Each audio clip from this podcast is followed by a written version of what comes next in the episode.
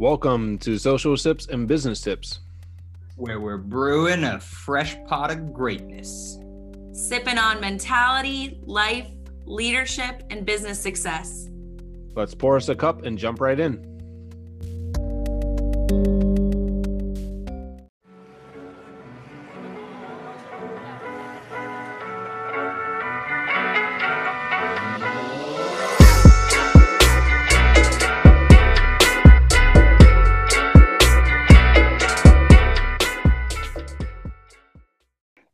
I'm excited to get to know you a little bit. Thanks for doing the call for us this morning. I'm going to MC most of this.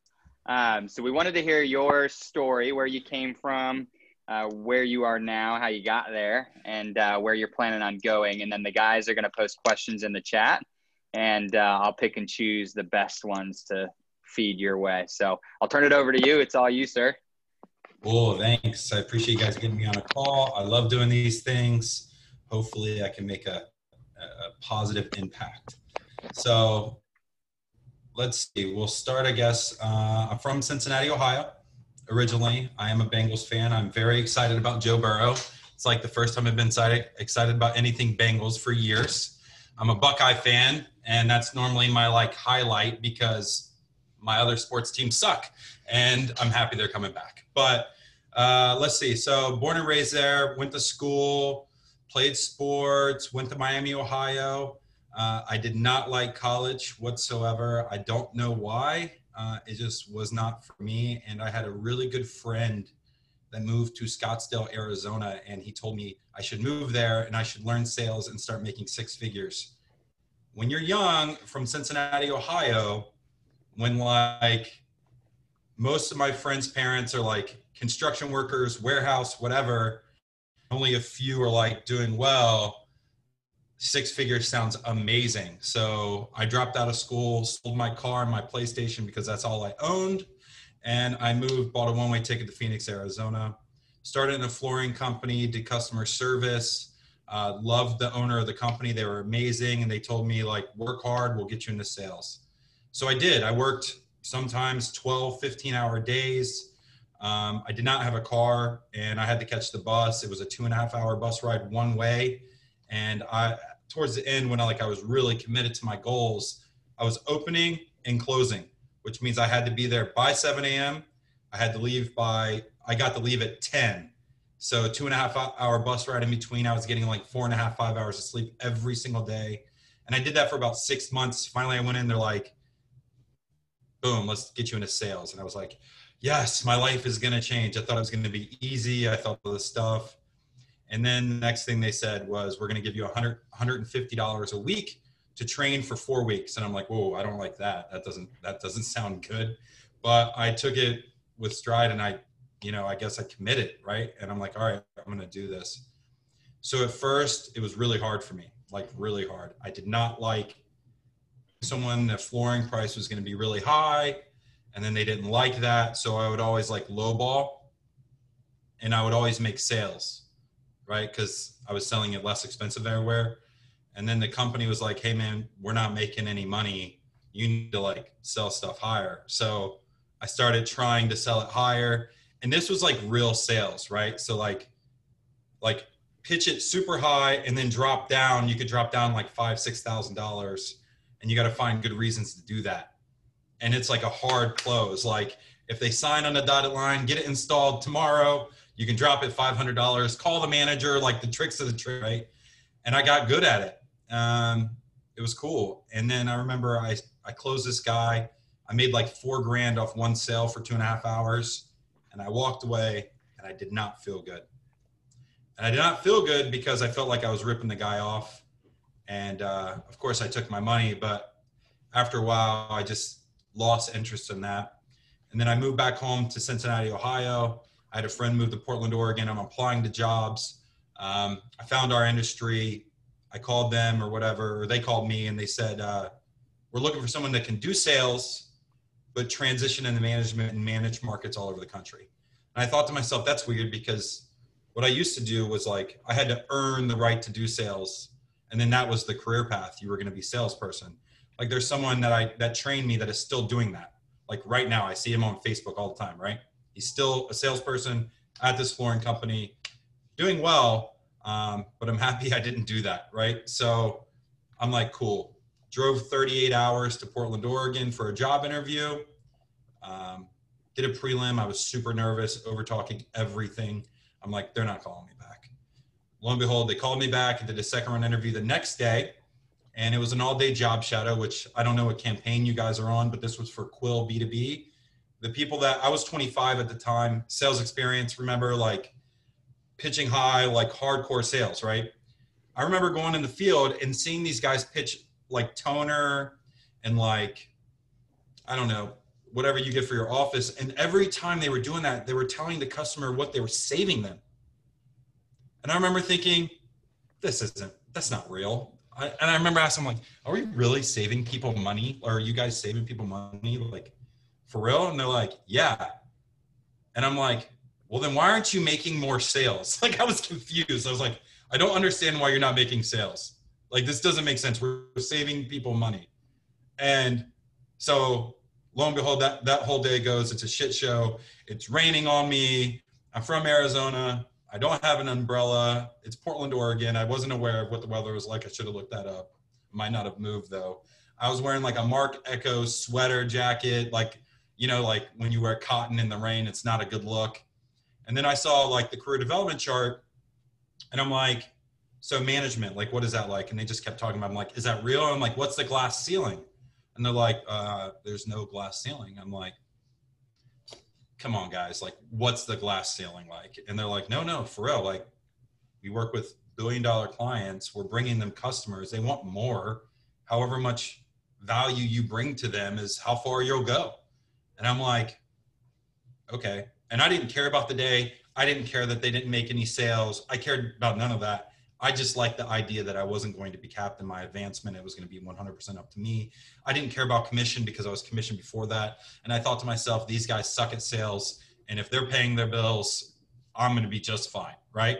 So I was the guy, it was Thursday when they offered me the job and it was team night. I was the guy standing in the lobby, like, can somebody please invite me to team night? Because I don't know anyone and I want to hang out and get to know you guys. Right. And they didn't, which is totally fine.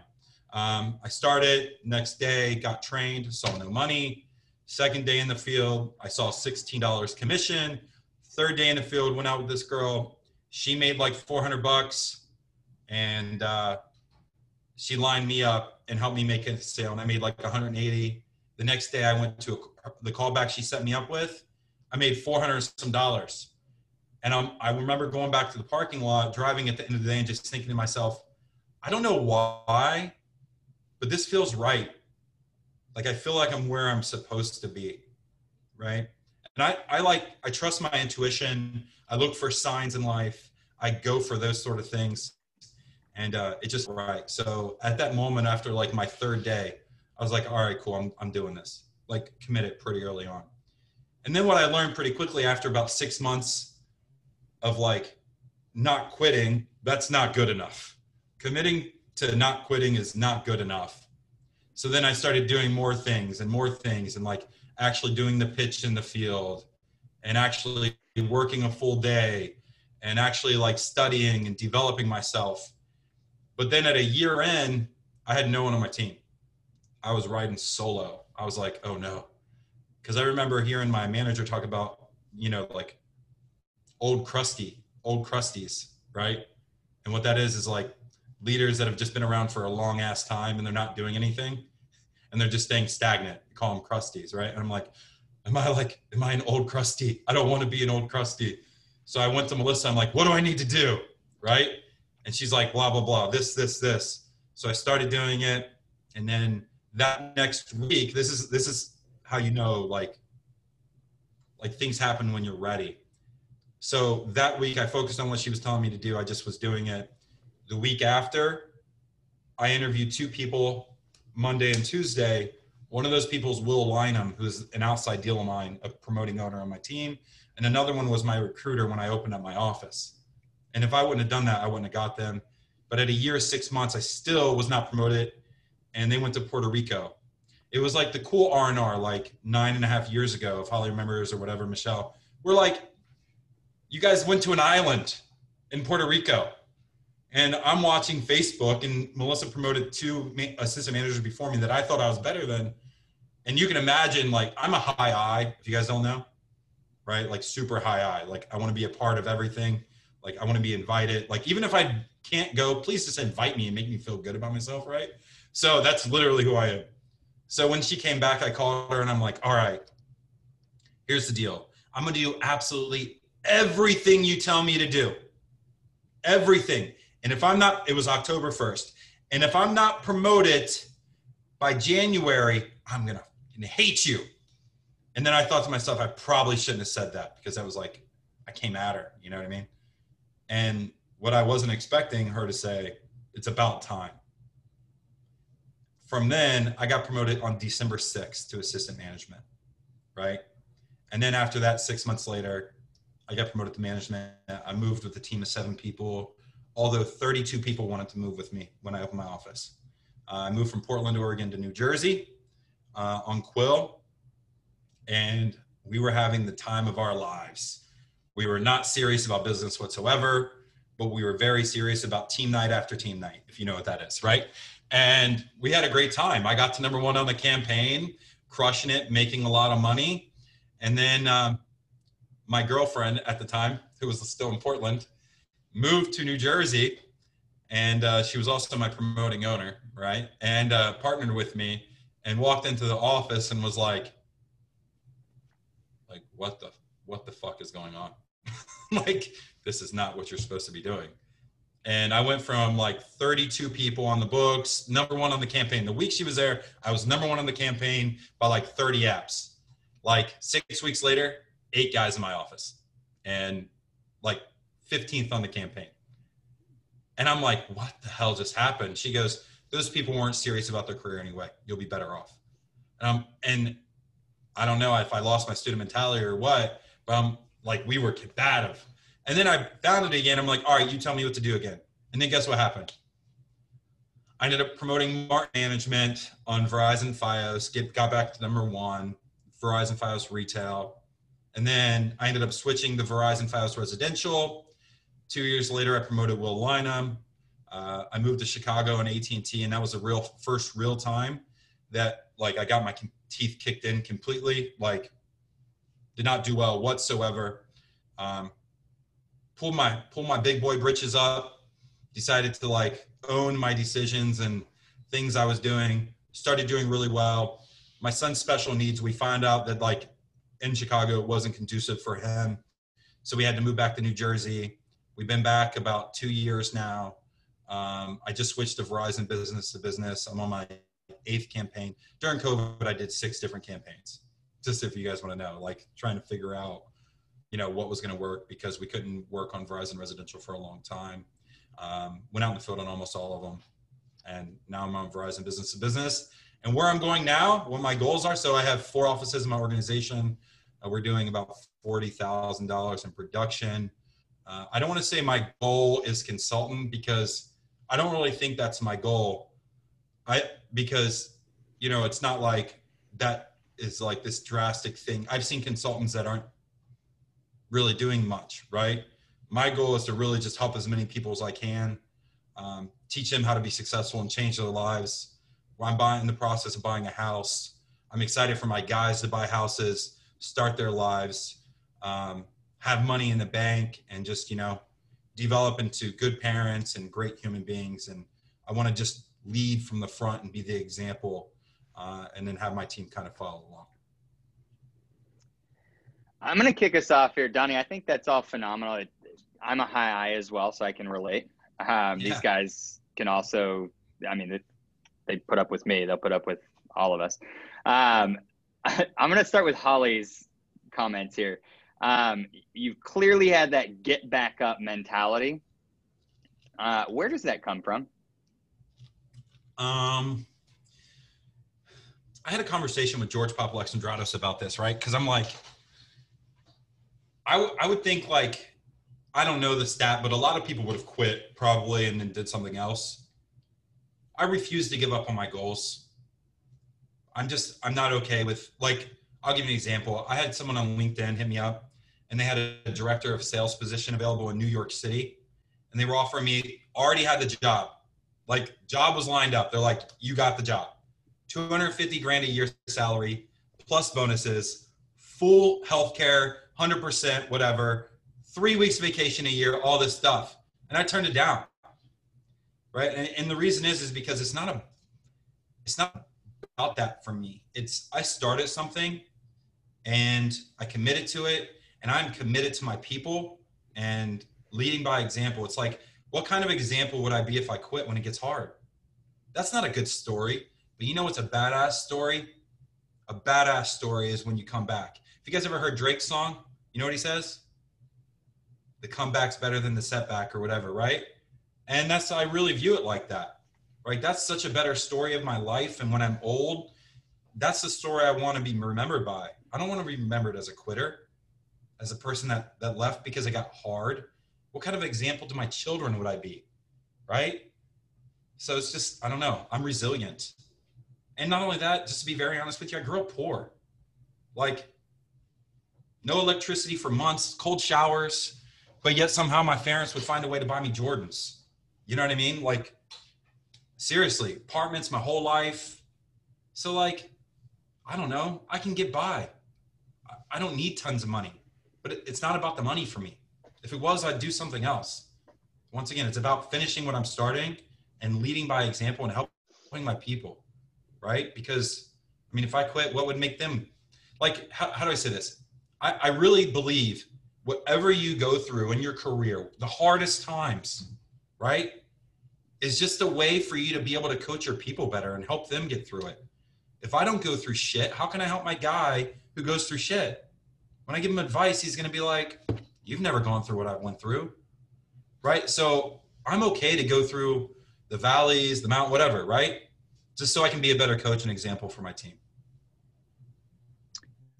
100%. i think it just makes you a stronger individual too the more i go through in life and i'm i'm young and young into my career still running an office but like everything that i've gone through thus far has made me a, a stronger and better individual and i can relate to a lot more people you know um, so i love that you said that what's it like to run a business as a dad i know we've got some people on the call that are either parents or they're you know will be running an office what's that like Um, My daughter asked me the other day, she said, Daddy, do you have a boss? And I said, No, no, I do not.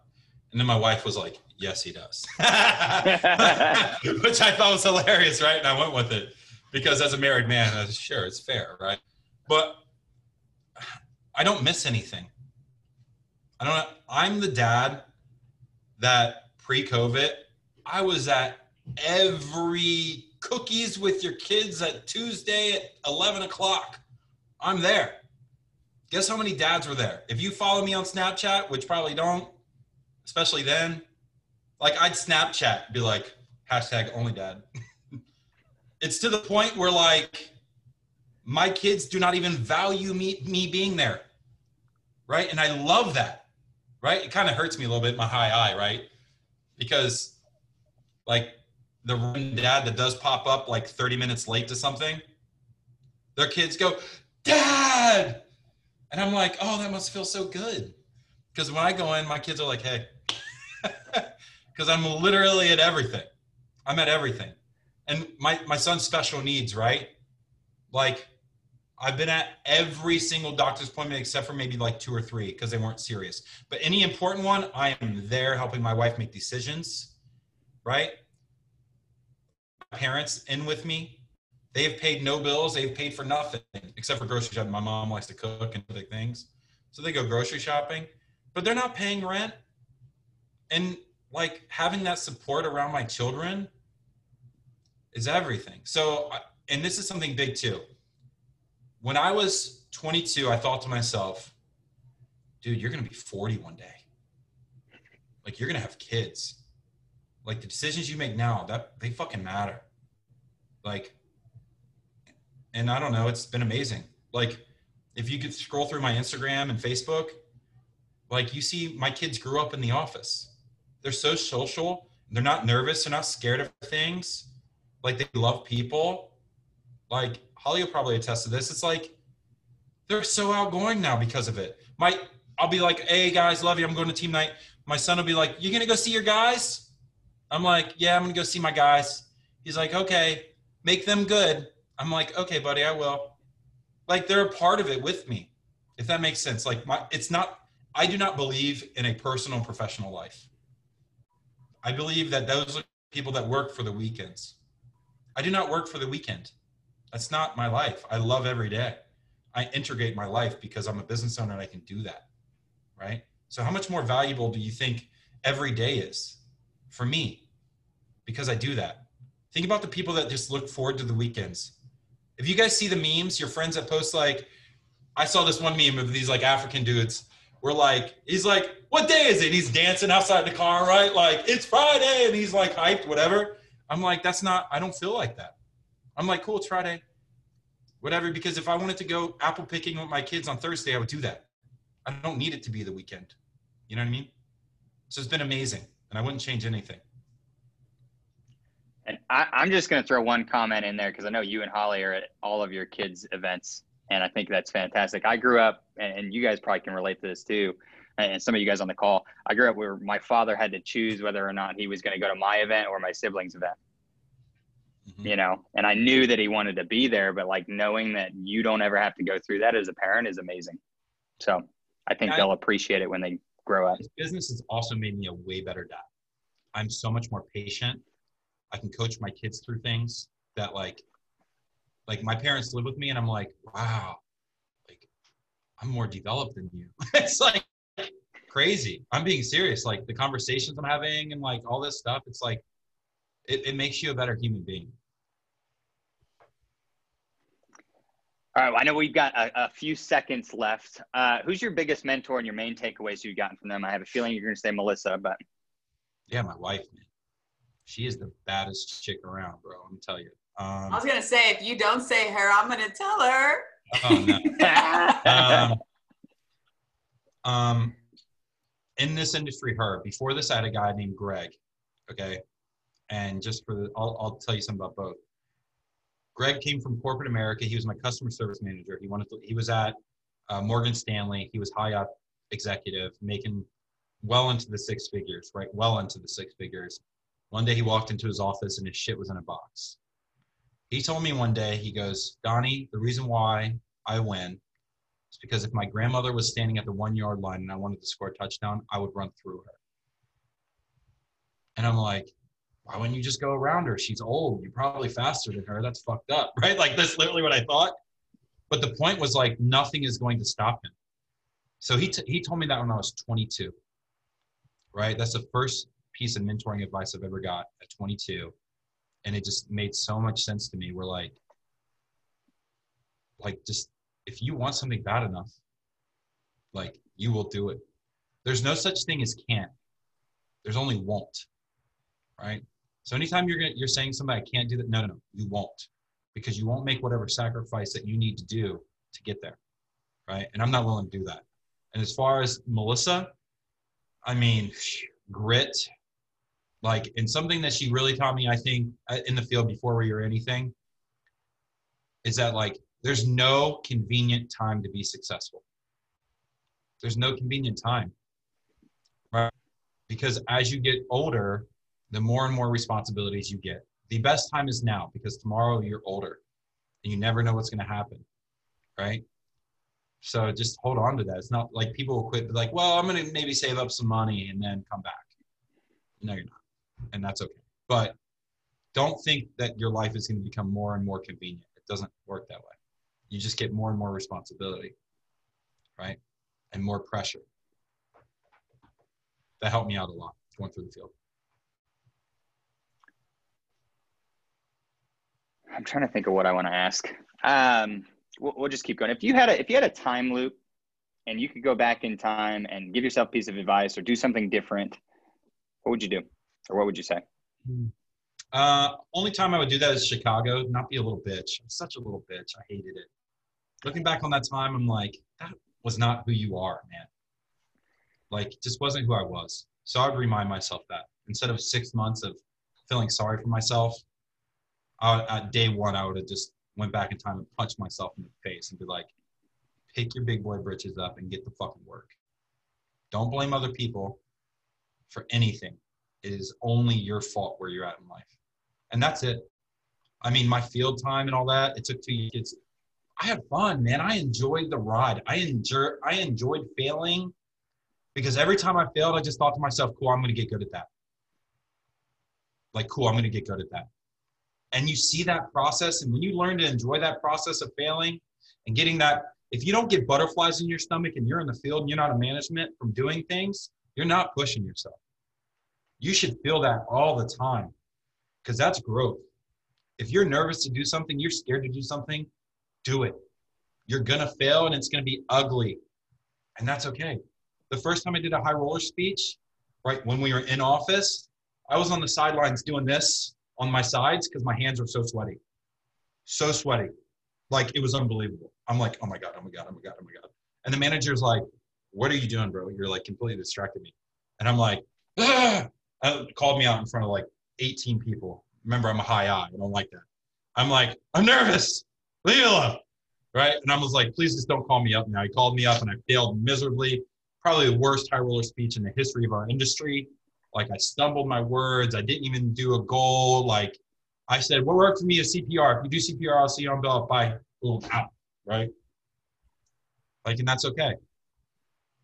Like fail, get good at that. I enjoyed the ride. So uh, nothing from the field, just, just when I was, you know, already promoting owner, like just stop being soft. I think there's so many lessons that you learn from pushing yourself outside of your comfort zone. Um, but I think a lot of us too compare our our progress to other people, or you know, we can compare our situation to others, and and maybe even our own situations. Like maybe we've been in better spots before, or, or you know, we're aiming to be in a better spot. Um, it's like the the theory of relativity states that you know if you're comparing yourself to the wrong thing, you're, you're totally off base. What, what do you compare your progress to? Me. And I used to not do that. Man, I used to, like, there was this guy, I'm not going to say his name, but he was on Quill. He promoted four deals, moved to Dallas. And I'm like, and he was getting all the love. And I'm like, what? Come on, man. I remember going to promoting owners or something. I don't, they were like this thing where, like, if you're a top person they believe in you, you get to go to it. I got to go to Malibu, and so he got all love. And I just it ate at me. Three months later, he quit. And I just remembered, like, don't judge yourself based off of other people's success because, like, in this business, like, I'm not number one right now, but I will be. You know what I mean? And just trust the process, trust yourself. Like, go every day and just like here's what I used to do. I used to think about long term how much work it's going to take me to get to where I want it to be. You can't do that. It's overwhelming and you can't control, you don't know what's going to happen three weeks from now. But you know what I can control? Waking up early today, having my coffee, having great fucking energy, being grateful for what I do have, and giving today 100%. And if I do that, I bet you three weeks from now when I wake up, I'm going to be in a pretty damn good place. I love it. Donny, I know you're out of time. You got to jump into your busy day and schedule. Thank you for squeezing this in. Really, really appreciate it. Uh, guys, take uh, take note of all this stuff. Some good advice from another high I. But I'll put my kick some ass, you guys. Ooh, I'll put my email in the chat if anybody wants to email me. Thanks. Oh,